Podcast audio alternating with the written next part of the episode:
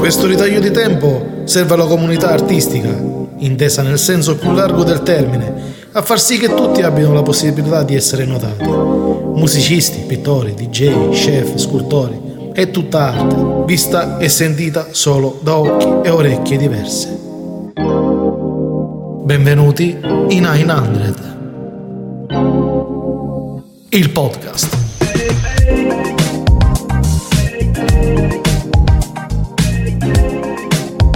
Eccolo, bentrovati amici, bentrovati, ecco di nuovo qui un'altra puntata del nostro podcast 900 dedicato agli artisti.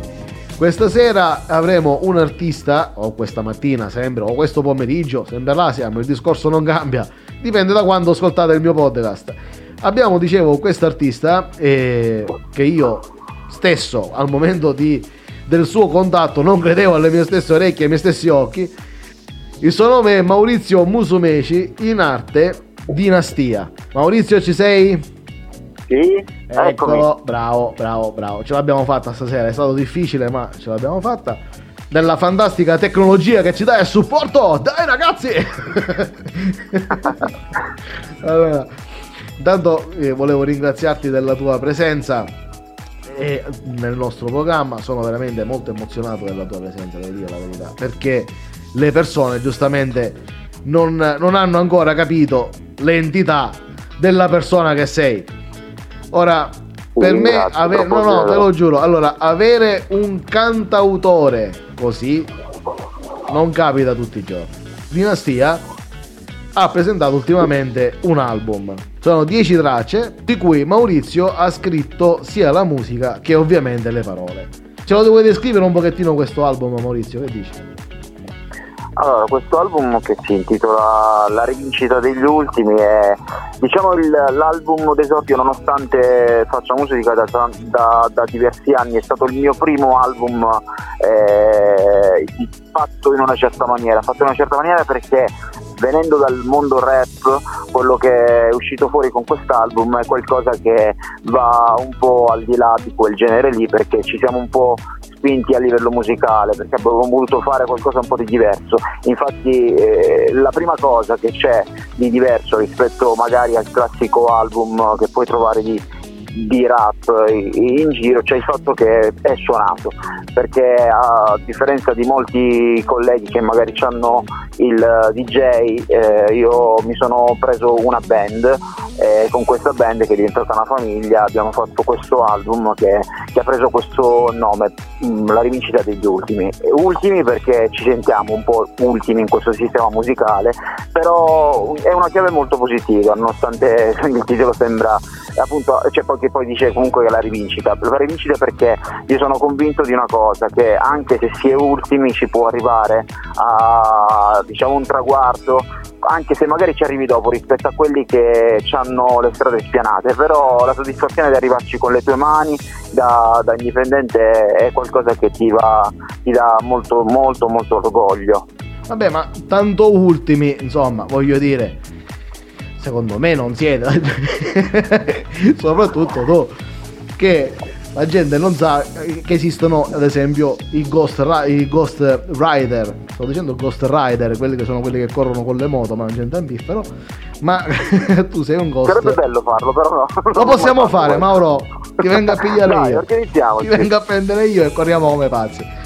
Però sulla moto stessa tu devi scrivere le canzoni, e là la parte da ridere. quello diventa difficile, però lo dobbiamo fare. No, è un ghostwriter, ciò significa che lui scrive le canzoni per altri artisti.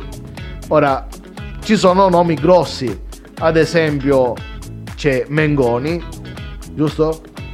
Esatto.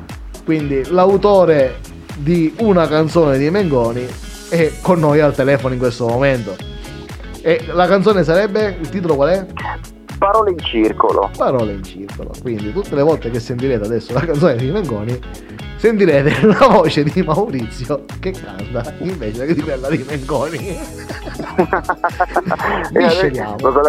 Quella di Mengoni è molto molto molto molto meglio, fortunatamente.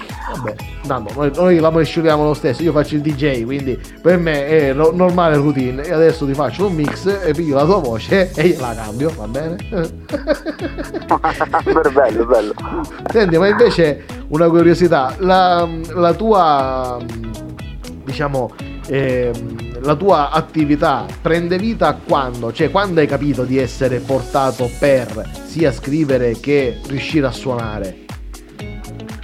Ma allora, io ho 32 anni, lo dico male così, non si capisce. Col 2 finisce col 2, ok. Ecco, finisce col 2, diciamo che sono sopra oramai la ventina, l'ho passata purtroppo.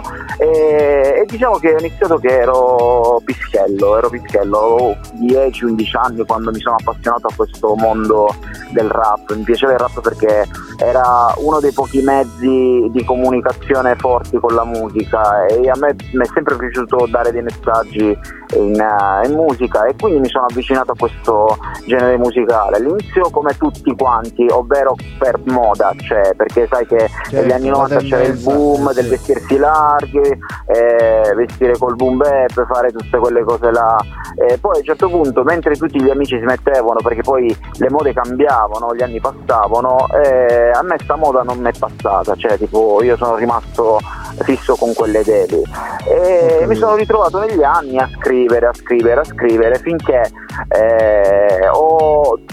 perché poi ero molto autocritico, quindi non facevo sentire nulla di quello che facevo inizialmente. Poi a un certo punto è successo che mi sono deciso, ho detto adesso sono pronto per farmi sentire, quindi ho iniziato a girare un po' le prime feste della creatività, le prime jam hip hop che trovavi in giro per, diciamo, la Sicilia, e ho cercato di farmi sentire, e lì quando ho visto che la gente iniziava ad applaudire, ti appizzavo l'orecchio per ascoltare quello che avevi da dire, ho detto questo è diciamo la cosa che voglio fare da grande, quindi l'ho fatto diventare, un giorno mi sono detto che quello doveva diventare il mio lavoro, ho avuto la costanza e l'ambizione per crederci, e questo fino adesso, e alla fine qualche risultato si è visto, meno male, qualche.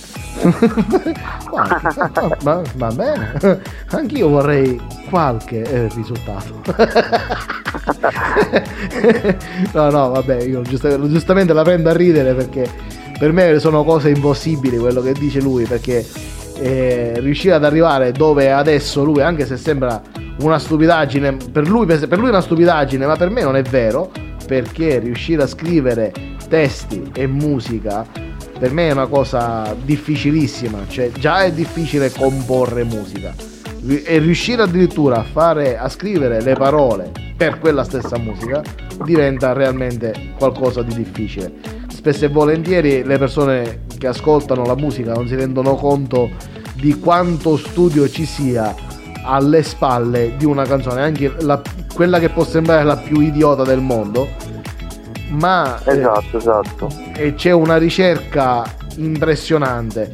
Per un minuto di musica ce ne sono almeno 20 di giorni di studio, e la butto proprio così, tanto per, molto free, ma ce ne saranno anche molti di più di giorni di studio sopra per un solo minuto di musica, perché prova, riprova, poi uno diventa pignolo, no, non mi piace, aspetta, la rifacciamo. Sì, esatto.